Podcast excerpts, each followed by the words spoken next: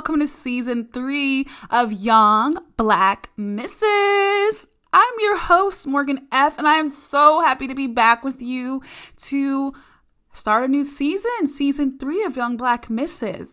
And so, just a quick heads up um, this this season, I've got so much good for you coming. And as I mentioned at the end of last season, I am not coming to you without a guest. And so, you know, I kind of outdid myself today. I didn't bring you one guest, I brought you two guests. The ladies of Winance, Marie and Stephanie, are here a little later in the main event. But let me like wet your whistle a little bit. Let me tell you a little something about these lovely ladies. Okay, let me tell you a little something about Marie and Stephanie are the sisters of financial independence and the founders of Winance, their personal finance education company. Through their live stream show, Winance Wednesday, and their online and in person workshops, they teach their clients and community how to live more fully by spending with intention and building wealth through investing. So, both Marie and Stephanie grew up a bit financially insecure and started out repeating the bad habits they learned from their parents.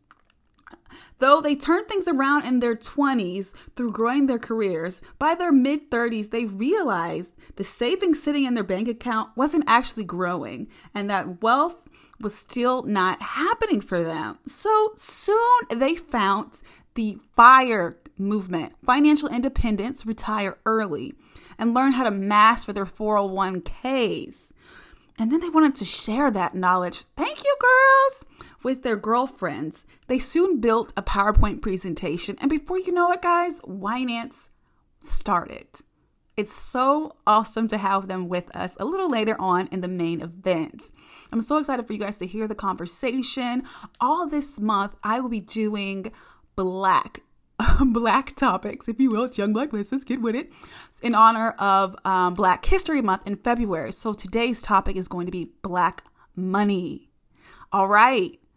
Uh, let's get into my favorite segment. Now that you know a little bit more about my guest, let's get into my favorite segment. Shaking my curls. Uh-uh, I'm shaking my curls. Uh-uh, I'm shaking my curls. Shaking my curls. Uh-uh, I'm shaking my curls. Uh-uh, I'm shaking my curls. Uh-uh, I'm shaking my curls. Shaking my curls. Now we dive into the specifics a little bit more in the uh, main event with Stephanie and Marie, but I am shaking my curls at not sharing good financial habits. I mentioned a little bit in the main event that, you know, I learned from a fam or let me say it this way I knew that a family member had the knowledge about finances, about investing, and that sort of thing, but it just felt like it was like closed lips. And I don't understand why, if you have that good information, like if you're a Christian, you gonna tell everybody what God done did for you. Okay. So if you making that coin, why are you keeping that to yourself? Why are you withholding the information about how to save, how to invest, how to build wealth? Why are you holding that to yourself? How is that going to help build wealth if you're the one keeping it in your mind? I've heard so many stories of people that'll say, well, my great grandfather, this one in particular, my great grandfather left my grandfather like like a lot of money, million million dollars, whatever. But my grandfather didn't know how to maintain this money. So, hypothetical situation, guys. Uh, well, no, this is a real situation, but this is a story. But I'm just saying, didn't know how to maintain this money. So, nothing was left to me as a grandchild, right? That's what the gal said that I was watching. And I think that's very, very common. Um, I'm just going to speak from the black experience because that's the only experience I know about. In in black culture. We are so like we'll tell you about our sexual escapades, but we'll not tell you how much money we got in our in our how much money we make salary wise or how much money we got in the bank or how we did like why is you can tell me all about how you getting down but you can't tell me how you saving your money. I don't understand. So i'm really shaking my curls at withholding the knowledge that will help generations build wealth feel so much better getting that off my chest. And you guys, I'm back. I'm back on the mic, shaking my curls.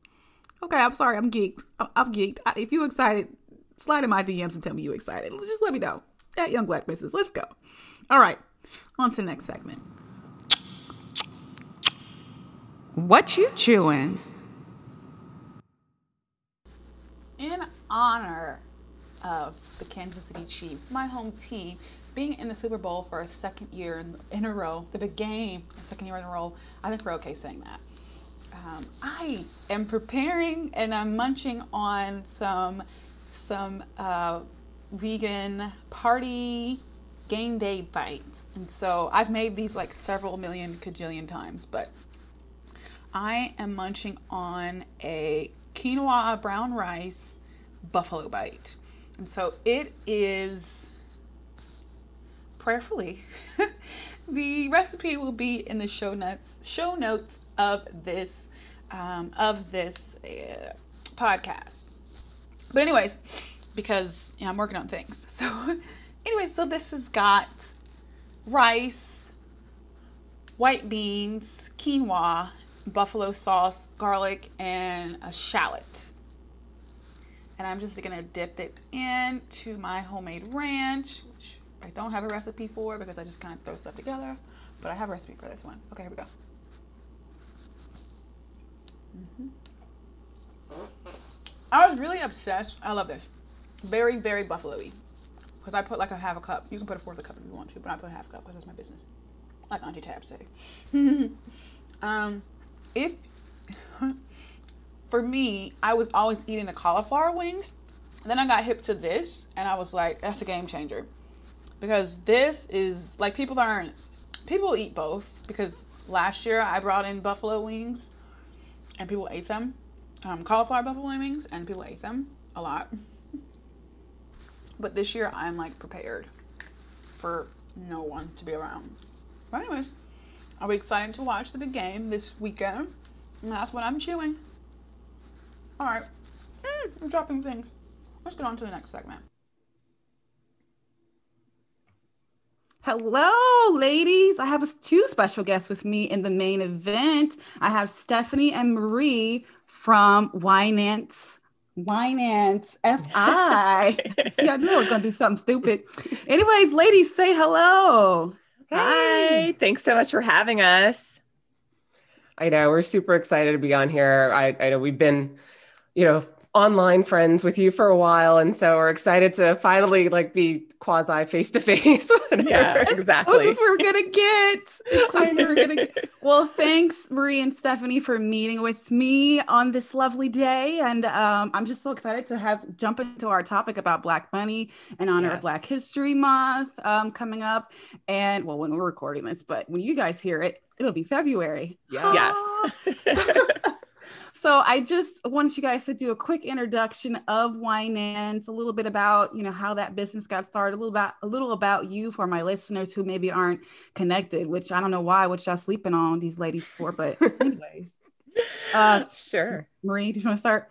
Yeah, sure. Um, so my name is Marie, um, and my sister Stephanie and I, we run a personal finance education business called Winance, which is wine and finance put together.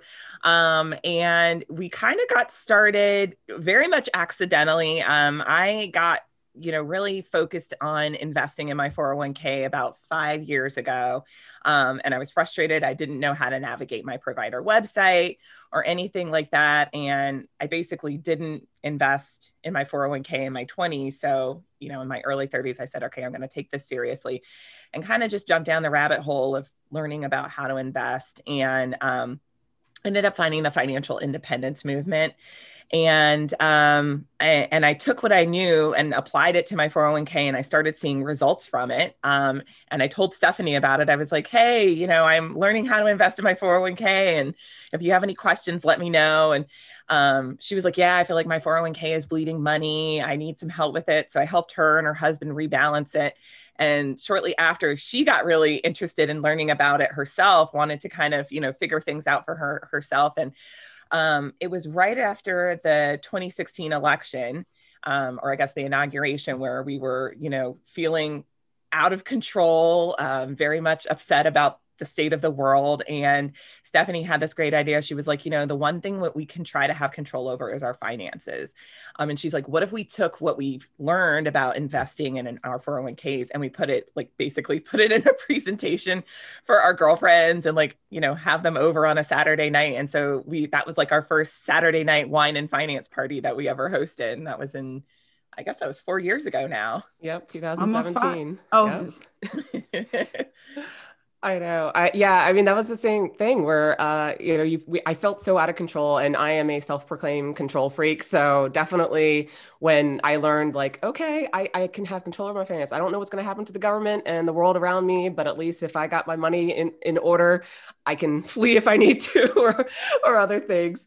So, um, like Marie said, we had our very first, you know, what eventually became Winance Night. Um, we we kept doing them over and over with friends and family and coworkers and whatnot. And and it just became a lot of fun. You know, I think that talking about money and investing in stocks and index funds can be a very dry subject. And unless you're super nerdy into numbers like that, most people are like, yeah, they just kind of glaze over and, and, you know, think, okay, whatever. Um, but, you know, we tried to make it fun. We tried to, you know, bring in like this just that friendship group and also make it more approachable a lot of people don't want to talk about their finances there's there can be shame associated with it um, or you know just feeling that you're not at the place that you really want to be or that you should be compared to other people. And we wanted to make it clear that you know all of us started at the same place. You know no one really in our friend circle was you know born into wealth. We all you know grew up together and you know have the same general income level. And you know some people save, some people don't. And we just wanted to teach them that there are things beyond just what everybody else is doing and keeping up with the Joneses. You can actually save and build wealth. And, you know, it doesn't matter where you started from, but it's just about, you know, passing on the knowledge and sharing it with our community. Oh, I love all that. You guys are my people. I really, I think that's why we vibe because I'm like, yeah. there's no one out here like in my circle of friends talking about this. And I, I found, yeah. I think I found Stephanie you posted something in, in a group, and I was like, wine and finance, sign me up, for it. Okay. So uh, Marie mentioned uh, acronym FI, but I think you might have said it, financial independence could you guys uh, i don't know who wants to break this down. I'm trying to look at you guys' eyes maybe stephanie. Um, what the what the fire movement is all about for my listeners who are maybe not sure yeah. So, like we said, the FI is for financial independence, and the FIRE, the RE part, is retire early. So, financial independence, retire early. And so that's the FIRE acronym. And um, they're really kind of two parts. And so, if you think about the first part, that financial independence, um, some people will say that it's when you have 20 time, 25 times your uh, annual spending. So, if you spend $40,000 a year and you have 25 times that, I believe that comes to $1 million. So, you would be financially independent at that point point if you're only spending that $40,000 a year. Um, some people will say it's just basically when you have enough invested to be able to live off of your um, investment income. So that could be rental properties, that can be stocks and, and you know retirement accounts. I mean, I always say this like our our um, aunt and uncle they're retired, and I'm like they're financially independent because they're living off of their retirement accounts. Most people who are retired and not actually working are financially independent technically. So it, there's different kind of um, definitions, but those are some of the standard definitions of what financial independence means. And then there's the retire early portion. And so retired early is kind of what it sounds like. Your traditional retirement age is going to be, you know, 59 and a half for, you know, legal purposes for like pulling from your 401k or your IRAs. But you know, around early 60s, 60 to 65 years old is typical retirement age.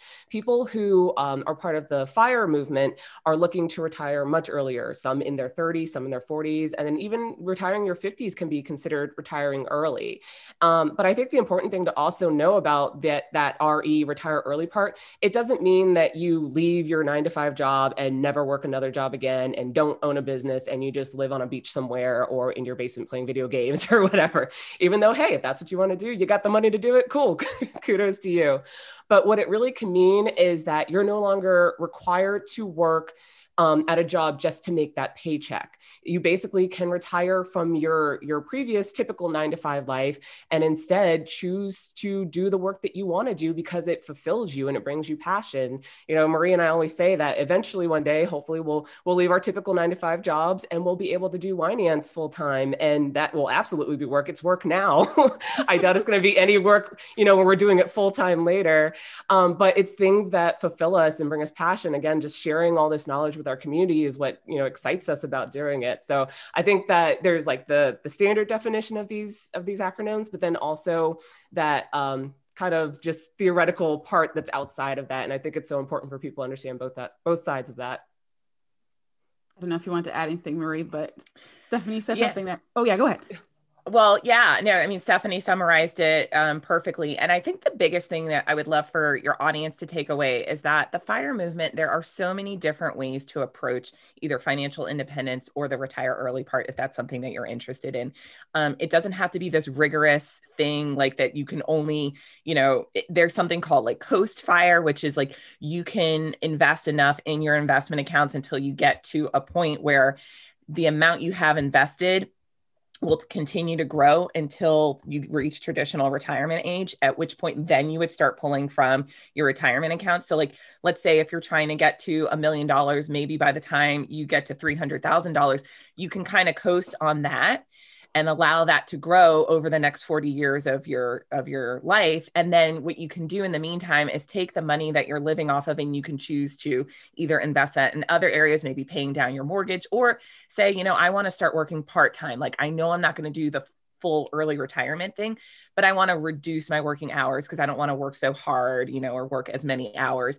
And I've got enough in my investments that it can coast me until I do reach um, traditional retirement age. So just know that there are lots of different types of um, ways to um, achieve financial independence, and you can choose the one that best fits you and your goals. Yeah, I saw one that was barista fire. Yeah, I was like, yeah. that's me. Where yeah. it's like you um you just go work at a coffee shop and get the health yeah. insurance. Pretty yes, yeah. yeah, Which is probably what I will end up doing for some period of time too. You know, just or either myself or my husband will probably need to have like those health insurance benefits at some point um, once I leave my traditional nine to five job. So you know, we're both open to that. It still gives us more flexibility in our lives than we would have, you know, working traditional nine to five jobs. Right. Okay. I love all of that. But I feel like the thing with fire uh, or FI in general is that I just feel like as Black people, we just can't get past that pay to pay, paycheck to paycheck mentality. I will never forget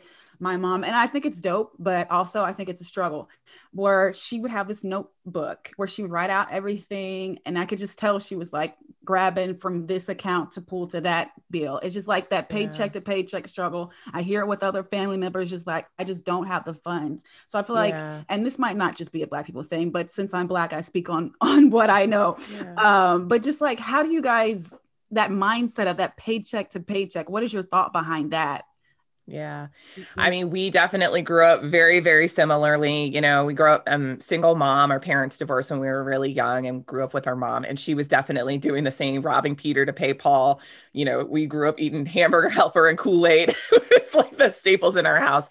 So we totally get that and came from that environment and also started kind of repeating those cycles as we became adults because you don't you don't know any different, right? I mean, if you don't, if your parents don't really have the skills or the assets to really help them, you know, learn how to properly manage money, then you end up like passing on some of those bad habits to your kids. Um, paycheck to paycheck can happen for a number of reasons, right? It can happen because somebody's income truly does not meet what they need in order to live. You know, we need to increase the minimum wage. And I know there's a, a constant debate about that, but that is one of the ways that, um, you know, people can kind of get over this hurdle. The other thing is like spending. Do, do are you spending in areas that, that are causing you to kind of have this negative amount at the end of each month? And I think within the Black community, especially, it ends up being um, pervasive just for the simple fact that, you know, we grow through so much discrimination. You know, we go through discrimination with different jobs. We end up making lower incomes traditionally than our than our white counterparts, and so there is so many there's so many more obstacles for Black Americans, especially when it comes to this vicious paycheck to paycheck cycle. Um, the biggest thing I would say about overcoming that is that you will either have to find a way to lower your expenses or to increase your income. And in some cases, you might end up having to do both. I mean, there is sort of like no way of getting around that. Um, and so there are creative ways to get around that, though. So, for instance, if you need to come up with money fast, try selling something online. I have, I can't tell you how many things I've sold on eBay and Facebook Marketplace. You know, if you needed to pay a bill, or let's say you want to make it a goal to pay down some debt or something like that, you would be surprised how much stuff you have in your house that somebody else will buy. Um, the other, so that's like, you know, a quick and easy way to kind of increase your um, um, some income, especially if you need some quickly. The other thing is you have to find a way to lower your expenses. And you can only do that, but so much. I mean, everybody needs food and shelter, right? And especially if you are a working family and you've got to provide for kids, you might not necessarily have that same flexibility of finding like a cheaper place to live or finding a full time job that offers um, more pay. So, are there other areas that you can try to cut back on a little bit? And I know this is so just eh, very common, I think, in the Black community, just like what you were saying about your mom, is just finding ways to be kind of creative with your numbers. Yeah, definitely. I mean, I, I can say from my perspective, I've always believed that knowledge is power. And like like Marie said, we grew up the same way that our mom basically taught us the same thing she was doing. We would live paycheck to paycheck. And even once I started making a decent income, I still felt like I was living paycheck to paycheck. Like I felt like the I was making a decent income, so therefore I could afford to buy the things I wanted to buy and spend the money the w- places I wanted to spend because it wasn't going to put me into debt, but it certainly wasn't getting me ahead. And finally, it hit me one day where I was like, okay, really, I'm making money now. Like, where is my money going? And like Marie said, I looked around and I said, oh, it's all these things around me. Oh, it's, you know, it's the dinner we ordered out for the past, you know, five nights, you know, in the week or whatever. So, you know, I, I think there are always places where people can pull from to stop, you know, kind of curb that spending, to pull that in. Like Marie said, selling some of the things that you really don't care about that aren't that important to you because you got just because it seemed like the cool thing at the time or whatever it might be.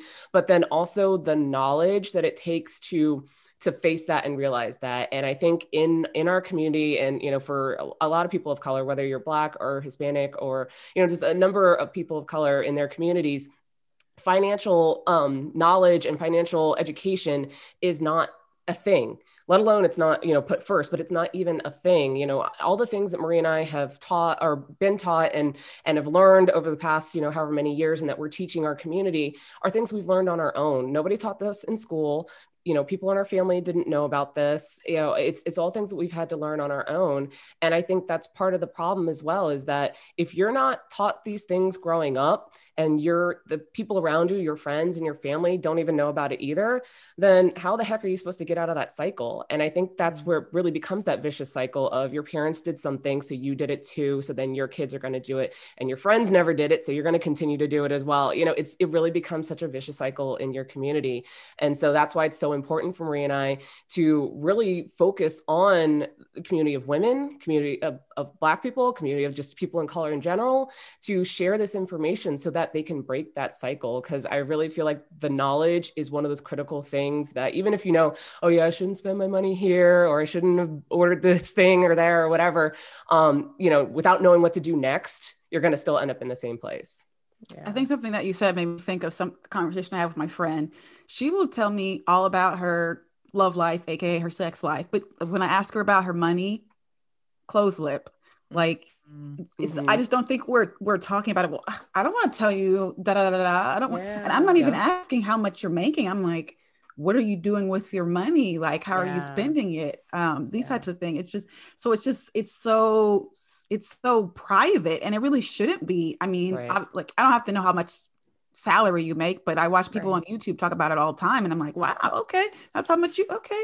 I see. Let me ask if I could get a raise or something, you know. But yeah. I I just think that we're we're not talking about it, and then we're mm-hmm. all doing the same things. I'm sure we you you may have that uh, like you had mentioned your aunt and your uncle that are retired. I for me, I have family members that I know are well off.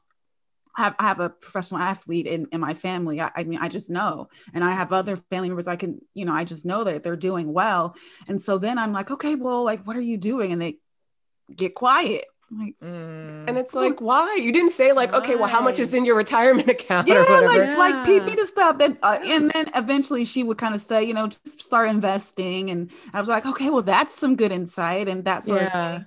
But but it's just like we're holding on to this information mm-hmm. and and just we're not we're also not leaving anything down for anyone uh any yes. other next generations too but so that that always gets me ah kind of going yeah. but i like something that you said stephanie about like feeling like okay well i'm i'm making this coin so let me go buy this bag that, that's me I'm, I'm just that's i minister to me you know what i'm saying or let me go buy for yeah for me it's like a kate spade bag but i'm gonna move forward because it's leather and i'm trying to be but um but i just feel like we just start accumulating stuff and then we yes. feel like we have to reward ourselves for for working so hard yes. if whether it be a thing or like I went out on Thursday and got something to eat because I was like, I've worked hard all week and da da da. You know, it's just it's hard to get out of that it's hard to get out of that that cycle. And i feel like that's even when you start making money then your money goes to something else instead of like putting it towards savings or putting it towards investing. So what do you guys think about that yeah, I mean, I can say from personal experience, like I said, I've done that before. That was me, like back in 2000, basically 2008 to, to around 2014, 15. That was absolutely me. I started like working a real career. I was making an actual salary, not working hourly anymore, but making a salary, making decent money. And, you know, I was able to even buy a house in 2011. We bought our, our first house, a townhouse. And so I felt like, oh, I'm doing good now. You know, I'm, I'm living the life that I've wanted. You know, I'm happily married like we can buy things. And that's really what we were. We would order food out practically every night. You know, I did a, uh, we did a finance episode about how the little expenses add up. I spent over $2,000 on food things that month, like in one month, $2,000. And I could sit there and say, I don't have money to invest. No, that's nonsense. that's obvious nonsense. Yeah but you know that's the thing is that when you're in that mentality of especially when you're you're coming from a paycheck to paycheck life and then you start to have money and then your paycheck grows but you're so accustomed to spending all of what you have. If you're making a, a $1000 paycheck you spend that $1000 you're not like okay i'm only going to spend 500 and put another 500 away. So no matter how much that increases even if that $1000 paycheck turns into $10000 you're now just spending $10000 instead of 1000 you know and that's that's where it took conscious effort on my part to not do that anymore to say okay i want to have more because we also knew like that townhouse wasn't going to be our forever home. Um, we know we wanted more especially once we had a family and, and had a child or children. Um, we wanted to to expand beyond that. And living paycheck to paycheck in that townhouse was not going to allow us to move to another place and move to a better community or anything. So you know i think it's so important that people realize that trying to to maximize the spending of what you're bringing in is not going to benefit you in the end.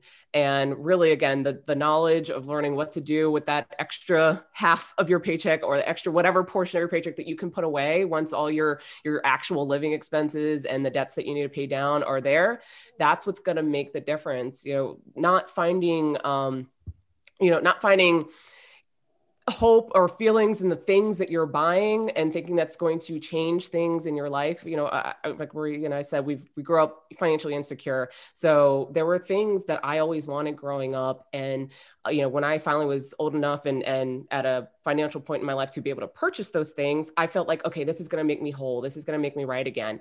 And it never did. It really never did. And um, I think that's or that it's is, a symbol of success. Yeah, that it's a symbol you know? of success either. It, like my Kate Spade bag. yeah. yeah. I mean, we do do that. You know, we think, okay, especially if you came from a place of lower means that you, okay, you're making it because maybe you went to college and now you got a degree and you got your your job and your salary and you're set. And so now you want to level up, right? It's mm-hmm. that lifestyle creep. Well, these are the things that people who are at my salary level do. And I deserve exactly what you said, Morgan, that I deserve this. And that we we try to perform success for ourselves and for others. in reality, what success looks like is having multiple commas in your bank account. That's what success is. And you don't get that when you're constantly buying things for yourself. Buying a Kate Spade bag, there's nothing wrong with that. Like if that brings you value and you love that and you feel good every time you walk out the house with that bag, go get that bag. You know what I mean? But if you got 20 of those bags you know what i mean and and and you can't figure out ways to invest in other areas well now there there's a problem there right because that's not creating wealth you know what i mean that's just creating a really cute closet hey I'm up to three, but one's broken. So you know, but that was what you said made me think of that that one Drake song. You know, where the girl goes after Netflix and chill. What's your net net net worth? Yeah. She was talking right. Yeah, I was like, yeah. I'm like, well, we, who who cares what you know what what things you have? I mean, it's all about the dollar signs and yeah. um for if if you're trying to be financially independent, so to speak. Yeah. You know, so I'm glad y'all pointed that out. And speaking of investing, funny story. Okay, so my I asked my friend again talking about money just trying to like you know she just recently purchased a house maybe a year ago and now she has a kid oh now dang it if she hears this she'll know I'm talking about her but that's okay we had a conversation um she said I said oh do you invest she said I, I invested in this home mm. and mm. I was mm. like okay yeah but I was talking like more stocks and bonds and mm-hmm. you know that kind of stuff and so it just cracks me up because I feel like um, no one really ever talked to me about stock market. I get, I did get a little, um, or like even that a 401k is actually investing. And I know Stephanie, you like your HSAs and such. Yeah. Uh, uh, right. And I, and like none, no one talked to me about this kind of information. My whole life was like, you know, you go to college, you get that, you get that good job, get that good salary, you buy a house right. And you're set. And don't forget right. to tie 10% let me throw that in for, for my daddy. Um, uh, and it just that was the balance of life like giving giving. Mm-hmm. and it, no one ever really had a conversation about like investing uh, outside of just real estate. So what mm-hmm. are you mm-hmm. guys' thoughts on that? I'm personally a believer that the home you live in is not an investment. It's the home you live in. I mean is it in is it considered an asset? You know potentially depending on if you you know invested well and you picked a good house in a particular neighborhood. And so the amount that you pay for it will end up or actually the amount that it's worth will end up exceeding what you paid for it right? But it's not really an investment. You have to have somewhere to live. Um, so i don't really think of my home as as an investment. Is i calculate it as part of my net worth. Um, but if I were to sell my house today, I want to, I know I'll have a positive net worth regardless. And that is a kind of a key thing right there is that if you're buying a house, it doesn't automatically mean that you're going to have a positive net worth. It doesn't automatically mean that that house was a good investment either. You sure certainly, and Stephanie, you're really good about like sort of you've been through this a couple times now with buying and selling homes, but um, you got to do your comps and everything. But at the end of the day, you are buying the home that you live in with your emotions. You know what I mean? This is like, this is a place that you're going to live with your family. This isn't eh, like you're not buying this as like a rental property. So I just don't like m- mindset wise, I don't think of the home I live in as an investment. Right. I mean, I say unless you are intentionally doing a live-in flip, which basically means you buy the home to, mm-hmm. you know, update it, renovate it, you live in there for the legally amount of time required to get the best tax benefits and whatnot, and then you sell it like two or three years later, and you know, with the full intention of doing that, it's not an investment. You know, doing it that way or knowing that you're buying it to live in for a couple years again to get the tax benefit, and then making it an income property because you know that works best for you then that's an investment. But most of us when we're buying a home to live in for the foreseeable future and for our family whatever um, it's not an investment because one that money can't actually be t- really tapped into until you sell the house. You know like mm-hmm. Marie said I, I count my house at, uh, you know included in my net worth. It's part of my assets. I know that mm-hmm. if God forbid something happened and I had to sell my house today I would walk away with money which is good. You that's what you want to do. You you don't want to be underwater and your house, but it's also not money I can spend today. And the only way I could is if I got a loan on my house, which therefore I'm going into debt just to take the money that's technically my money. Like it's mm-hmm. it's not an investment in that way. Whereas if I'm investing in the stock market, I can pull my money out at any time and use it Yes. however I choose to. That is an investment. Or even if you're buying rental properties with the full intention of making those an income, you know, stream for you, that's an investment. But the home that you live in should not be viewed as. Again not to say that it's not worth something not to say that it's not an asset. It absolutely is. And hopefully you know when you ran your numbers and you made your offer and you signed you know on the dotted line that that's your house now you know you you chose a house that was going to grow in in you know what it's worth over the years and not depreciate. But um, i think that what the the 2008 and 2009 housing crisis taught us is that nothing is guaranteed. Um, I think that was a very specific, you know, incident in in our history of of real estate in this country. But it's also to never say that something like that couldn't happen again. And so I don't think people should just assume that just because they bought real estate as a place that they live in, that it's Right. always going to make them money. Mm. Yeah, I yeah. I, I just I just think that's a wise old thought that we have as black people, like, oh, this house Yeah. is gonna be everything. Because historically, that's that's how black folk got a lot of their wealth was through homes and keeping that home in the family. Like my grandma's um, grandparents, who are they're no longer with me, and then unfortunately, the, my uncle that was living in that house no longer with me. Um, their home, you know, paid for, but it's not in the best of neighborhoods. So I don't know if it's worth anything at this point. But it's Mhm. it's something that the family could you know use and um you know eventually sell and split amongst whoever for some sort of generational whatever but i just don't know if that's going to happen um but in that same thought it's i've always felt like we've we've talked about how it's like people are not sharing these lessons. We didn't know so we we, we don't know what we don't know. But then when someone does know it's hard to kind of get them to really tell us Yeah. what, what give us the good tea. And so i feel like that's why we are as black folks are so behind with uh with wealth. Um net worth is so much lower. I think i read a stat that was Yeah. like white folks are or white families are have 10 times more than black families. And i think hispanic and asian were in between. I was like wow like we're really Yeah. slipping. And i know people point out reparations which i won't get into and how that would even things out a bit. But i just i just feel as if we're not going to move forward unless we really take a good hard look at how we're spending. Um Yes. that's that's my opinion. Good hard look at how we're spending and then good hard look at what we're doing with our money in general. So what are you guys' thoughts on that? Yeah, well, I, I have a lot of thoughts on that. Um, so, kind of going to what you were talking about in terms of um, Black net uh, wealth being, you know, 10 times lower than the average um, white American, you know, I actually, there was a stat that came out last year that said that in 1863, Black Americans owned 0.5% of the nation's wealth. And in 2020, that number was 1.5%. So in 150 years or whatever, we've only uh, leveled up one per one percent.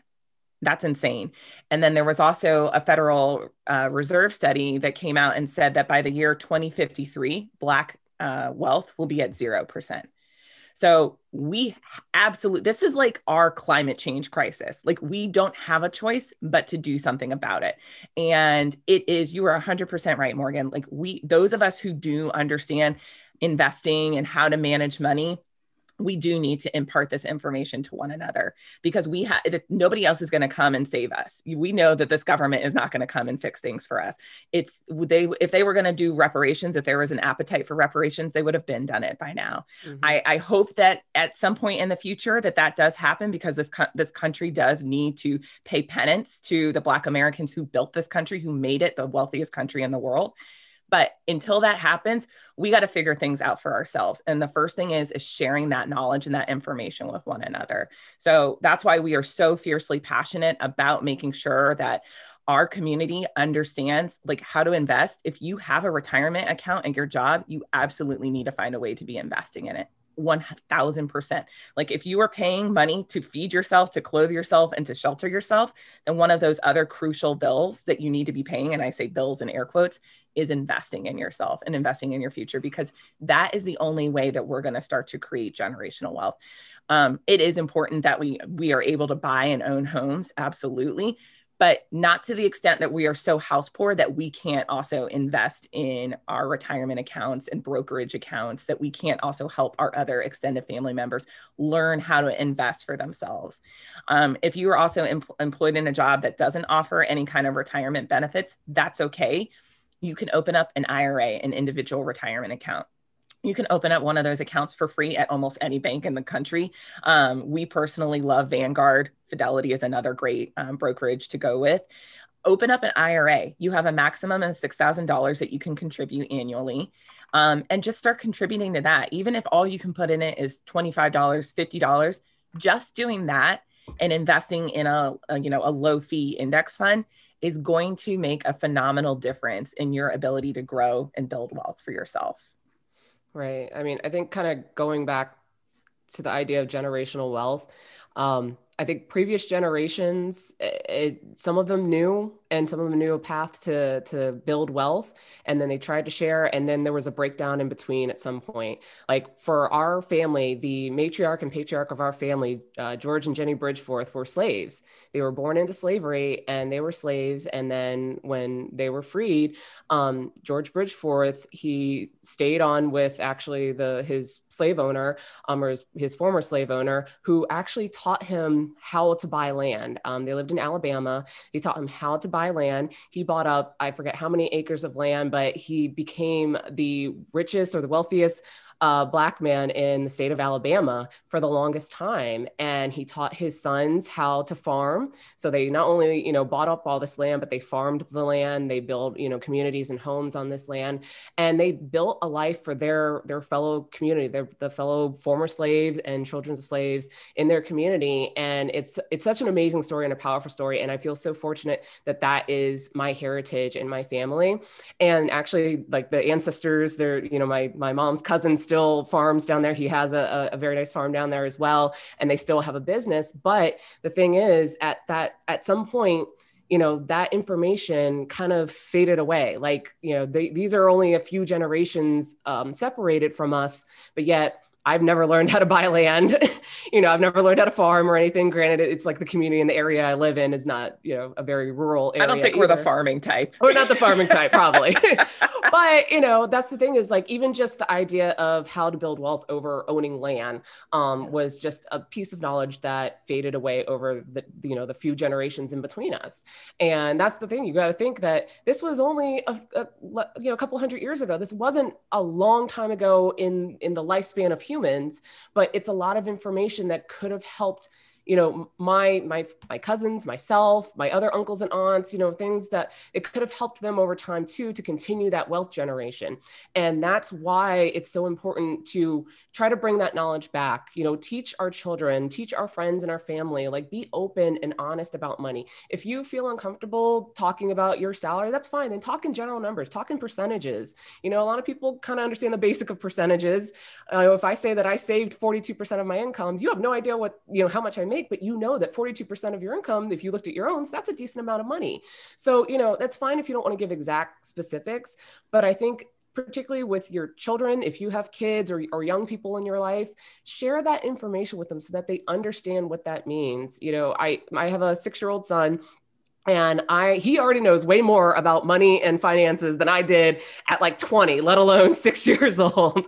I mean you know he my friend gave him $25 like cash for christmas and she said what are you going to do with that money? And he goes i'm going to save and invest it. Like what? That was his response. Like i love that. And it, and it you know it warmed my heart. I was just like oh my god i feel like i'm a good mother right now. Mm-hmm. but that's the thing is that who, you know, most people wouldn't say that. Adults probably wouldn't say that. They say, "Oh yeah, I'm gonna, you know, go have a nice lunch somewhere, or go have dinner somewhere, or whatever."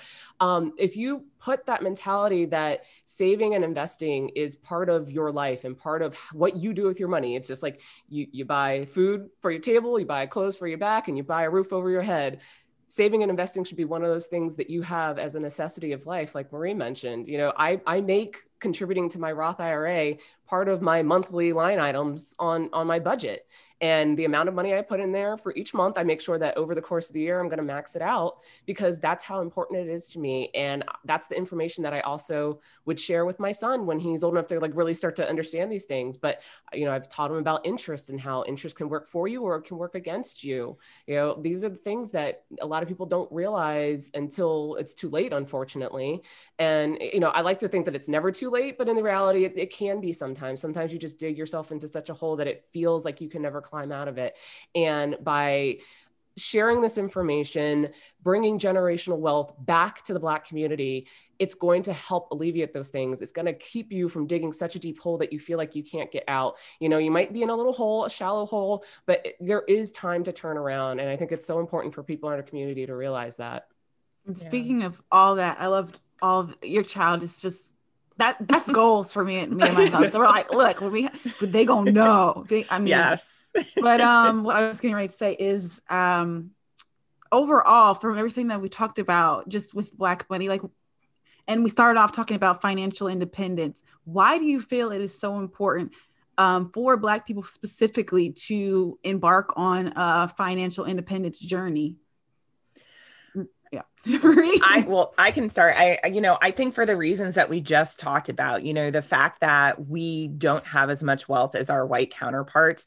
Also we have a history of like there is a history of predatory lending of basically keeping intentionally keeping black people from learning how to actually grow and build wealth to invest their money. Um, you know we all know about redlining practices. We've now learned about you know greenwood and all these places of black black enterprise in this country that has literally been destroyed by white supremacy so um, the reason why I think Black Americans should consider pursuing financial independence, even if you don't do the early retirement part, is that we don't have a choice. Is like we cannot let ourselves get to that 0% um, uh, net worth. We have to start building wealth for ourselves. And so financial independence, no matter what age you are when you achieve it, it, you know, just like Stephanie said with the example of our aunt and uncle, they are in their 70s, but they are financially independent because they're able to live off of their investments. We don't have a choice. Like we absolutely have to do this. Um, and then the second thing is that white our white counterparts are already teaching their kids how to do these things. Like my girlfriends my white girlfriends their dads told them how to invest in their 401ks so they've been investing since they were like 22 25 years old. Well i didn't have parents that could teach me those things because they didn't have 401ks and they certainly didn't know how to invest in them. So like there is literally no way that we're going to catch up to our peers and make it ahead for ourselves in this country unless we start doing this unless we start prioritizing investing and learning how to invest and also trying to remove any fear that we might have of investing. And I completely understand from a generational standpoint why any person would say, I'd rather put my money under the mattress than put it into a bank or the stock market, especially, you know, we are young enough to remember the 08 crisis. And now we're living through, you know, another, we're living through a recession right now. The stock market is doing well, but the stock market is not the economy. So I completely understand why anyone would have apprehension. But that's why Stephanie and I do Winance is because it is important for people to understand like we need to break it down into really simple steps. This is what it means to invest in your 401k. This is why you should consider investing in a low cost index fund because the stock market is always going to go up. And we talk about all these things. We talk about things like expense ratios. We talk about things like how to invest in an HSA because these are those little things that you build that knowledge over time. So then you can not only take advantage of it for yourself, but hopefully you are imparting that within the people in your life. Right. I mean, I, I think there's kind of two parts. And you know, I, I don't know whether you think you're, you're you're religious or spiritual or not. You know, I personally believe that we are all put here for a reason. We may not know the reason at the time, um, or, you know, or even for most of our life. It just depends. But I think we're all here for a reason. And you know, setting goals for yourself gives you purpose. I'm an extremely goal driven person. And, you know, you don't have to set lofty goals. I'm going to save $2 billion. Like, no, you obviously nobody's ever going to do that or even make $2 billion. I mean, kudos if you can, but, you know, I think that's kind of an unrealistic goal. But if you set small, achievable goals for yourself, you will slowly build that that wealth for yourself. You'll slowly build a better life for yourself and that's literally what marie and i have done. You know no, one handed us money and when we were born and said here you go have at it. Like we built everything we have on our own and so it's it's very possible and i know that there's you know i, I don't want to sound like this is privileged or anything but the, you know there's just some opportunities that people get that other people don't and i think that's a very realistic thing to say. Um, but I, I think you also have to look into yourself and say, okay, what are the things that I can control? What are the things that I can do to try to give myself a better life? And then just figure out the smallest little thing that you can do to get there and then build off of that because it really becomes that snowball effect of like, I did this one little thing. Now I know I can do this next thing because once you've achieved that one thing, you know you can keep doing more. And, uh, you know, something I always say too is that if you go and set a goal to save a million dollars and you only get halfway there, you still have half a million dollars, you know? Mm-hmm. So anything that you can do is gonna make you better than what you were before. It's okay if you quote fail because you know what? I'd love to fail with five hundred thousand dollars. Yes, not a bad way to fail. you know, and and I think it's so important for for our community to understand that. You know, it again, whatever you determine financial independence means to you, maybe that means that you can just save a little bit and then let the rest grow while you continue to work for the rest of your life, and then that way, by the time you're ready to retire, you have a little bit of something to live off of. Maybe that means you do the barista fire like you said and and you work a part-time job well again you let the other money grow or maybe you you go all in and you put every extra penny you have into your investments and and then that way you can retire at whatever age you choose to mm. um, but you know i think that giving ourselves this opportunity is the only answer because like we said nobody's going to give it to us. Nobody's going to hand it to you and say here you go. Here's the best job in the world and you're going to make a you know a ton of money off of it and then you know you're going to go live all, right off into the sunset or whatever. Nobody's going to do that for us. So you we have to do it for ourselves and we have to share this information that it's possible. You know again without having people in your life who know that this is possible you don't know what you don't know and so it's so important for us in in the black community who have learned this to share this with our, our fellow family members our fellow friends everyone that we can possibly reach it's so important to share this information i love it okay we're rounding to the end and here's my favorite part marry date or dump. Oh, this is my paper coming closer so I can see. Oh, Marie's got, she's ready. Okay. I, I knew we were going to run a little long, so I only have three for you. Okay. So let's do this one. You guys have heard this before, so I'll give you three choices. You let me know which, you know, marry, date, or dump. You could be polygamous. You, you can play how you want to. You know what I'm saying? Like if you just, you you know. Okay, Paula Pant from Afford Anything, mm, mm-hmm. those guys from Choose FI, mm-hmm. or Mr. Money Mustache. Who you marrying? Who you dating? Who you dumping? Oh man, Morgan, these are good. This is hard. I know. Um, I feel like I know my answer. Oh, all right, you go first, Steph. I've been mentally practicing, even though I didn't know who the people were. But this is like my favorite thing. Uh, so I would marry Paula Pant because girls got it together. She knows her stuff. I want her on, you know, on my team for the long haul uh, I would date Mr. Money Mustache because he's the kind of person that you need a little bit of tough love sometimes in the beginning. You know, you're still trying to learn and feel yourself out before you commit down to that married level. So fine. And I'm gonna have to dump the Choose FI guys because I, you know, I I did learn a lot from them when I first started this journey. Um, I still fully respect everything that they do and their show, but I feel like I've had to kind of, you know, go on a different path than them. So I'm gonna have to let them go. You know what? I actually think I agree with that ranking. Um, I obviously it was easy. Like you marry Paula Pant. Come on now, you marry Paula Pant. The reason why I would date Mr. Money Mustache is because he kind of is like the modern father of the financial independence movement. Um, and sort of without him, a lot of people wouldn't have learned about FI. So for that reason alone, I'd say let's keep him.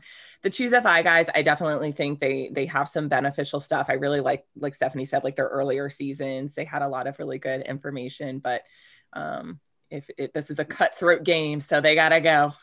Ooh, oh, and just FYI, listeners, oh, the, all three of those are are FI um, members of the FI community. Uh, I don't know if Mr. Money Mustache has a po- uh, podcast, but I know the other two. I think he just has a he blog. has a right? YouTube channel Right, and he he, has does a blog. occasionally, like, yeah, he, he's more of a blogger. He started out as a blogger, and then he kind of does a YouTube channel, but not regular videos, just kind of guess as he decides to. Okay, yeah, I'm not as familiar with him, so I would dump him because I'm just not as familiar with him. I, I yeah, I I won't do the Dave Ramsey thing on you guys. We're gonna move no, on. we that's he, six feet under. Okay. so we have um real estate investing, stock market investing, or I know this one's for Stephanie, HSA investing. Who you marrying, who you dating, who you dumping. Oh, that's a tough one too. All right, well, I'll go first. with designed that that way. so for me, it's obviously marrying stock market investing. Um, I'm gonna say dating real estate investing, and I'm dumping HSA only because for me, HSAs don't work for me and my family because my husband has had like quite a few surgeries. We need traditional um, insurance. So just for that reason alone, because it doesn't fit with my lifestyle, I got to dump the HSA. All right. So for me, and this is purely based on my personal experience, not on what I believe, but I'm going to marry stock market investing because obviously we we fully believe in that, and I believe that that's a long, you know, a long game that everybody should be playing. Um, I'm gonna date HSAs because you know I'm still love my HSAs and I believe in them. So you know I, I want to learn what I can from my HSA. Uh, and then I'm going to have to dump real estate. And it's not because I don't believe in real estate investing, but from from my personal perspective and and what I feel for myself, I don't want to like be responsible if things don't work out right with it. So like if you know I buy a bad property and it just becomes a money pit, like that's on me, you know. Or again, like the the real estate market turns in the area I bought in, or I'm a landlady and my tenants decide not to pay. There's too many like variables in that that I just I don't know enough about. I don't feel comfortable about, and I'm like, sorry, you gotta go. I feel it. Okay, well, this is I, I should have got more specific on this one, but I just didn't know. So we're just gonna keep it simple: red, white, or sparkling wines. What are we mm, dumping? What are we dating? Oh. Since we're Winance, you see, Oh, See, I That thought it. Morgan. I know. I thought. So you go, It's like choosing your favorite child. well, I think I know what we're both going to say for marry. I don't know. What are you saying? Well, I think we would both marry sparkling. I like to think so, especially recently. Like sparkling wine's been my thing since oh like oh my Christmas God. The nectar of the gods. Champagne. like- I feel like the thing with sparkling wine is it's good for any occasion at any time of the day. You can have champagne in the morning because it's mimosas and brunch. You know, I- I'm, I'm not going to turn down a lunchtime champagne glass or whatever. And then, of course, for dinner and celebration. So, I, I don't mean, I guess champagne is a very versatile beverage that, yeah, I suppose we could marry. Oh, man, date and dump. So I'm going to say because we've got champagne, sparkling wine as marry, then I'm going to say date red wine only because then you sort of have a red and a white balance there. But it's very hard for me to dump white wine because I love it's I'm I'm a seasonal like I switch off red wine in the winter, white wine in the summer. So it is hard to dump that, but if as long as I got sparkling wine to get me through summertime, I can I can dump white wine. Y'all are very literal with this game. Okay. I know, I know. This one is tough. This is like tougher than the FI ones and the investing. I'm like, man, can't give up my wines. Oh, yeah. So I'm guessing, again, it's so seasonal. Like Marie said, like I like my white wines and, and a nice rosé in the summer and then red wines in the, the winter and the cool weather. But I'm, I guess I'll have to do kind of like Marie and date the red wine just because like that kind of helps me chill and relax and just a nice glass of red wine with like Italian food or just after work one day. That's always a good thing. And then I have to let go of my white wine. See. Oh, it was a sad breakup. the Uh, cruelty that Morgan just put us through. Well, y'all could have just dated them all, but that was your choice. Uh, oh, in that case, I'm marrying them all. there you go. Look, I said, look at this. Look. but no, I'm surprised you guys like sparkling. I've never seen you guys drink sparkling on here. I know. We need like because it that. makes us like burp too much. You can't be burping on it. Oh, yep, yep. That's like me with carbon. Okay, sorry. But season three. okay, there you go. And then when you do it, I'll be like, see, they thought of me. yes. yes, Morgan, shout out. yeah, Yes. there we go. I've got a couple. I appreciate it. Um, yeah, I I would definitely have to marry Red, which is weird because when I got married, Mm. married like to my husband, I was like before we when we were dating, I was like white girl all wait, hold on, Ah. white glass girl all the way. Uh, and, and, um, now I'm like, I want a red. Give me a red. What, what are these whites here for? Out of my face. So I I'm- know it's love funny it. how you you just your palate changes over time. I, I think I started with red wine when I first started drinking wine, and then I went to white, and then I went to red, and now I just like do the seasonal thing. so that maybe that's the approach I need to take because you're right. Like the summertime, you you do want a little uh Riesling to cool you down. yeah, something cute, or a little Moscato is all my mom drinks. Mm. Moscati. Let me get a Moscati. I'm sorry. I know my mom listens to this. I'm sorry, mom, but it was really funny when she says that. Okay. Anyways, ladies, thank you so much for chatting with Oh me. Uh, Thank you. listeners, we're going on to the positive tip, but you ladies stay there just a moment. Find and follow those ladies on Instagram, Facebook, Twitter at Winance or on their website, Winance FI. Got excited, forgot to ask them to, to drop their socials. Whoopsie. Anyways, I hope you enjoyed that conversation about black money, the fire movement. Uh, so the positive tip, besides um, the, the fact that information is power, and we as women, we as black people, um, I'm speaking from my experience. I know I have listeners of all backgrounds, but we as women, we as black people, we as people have the opportunity to share the information that we know about finances. So my my positive tip is that it's got to get better. You know, there's like really no other option, right?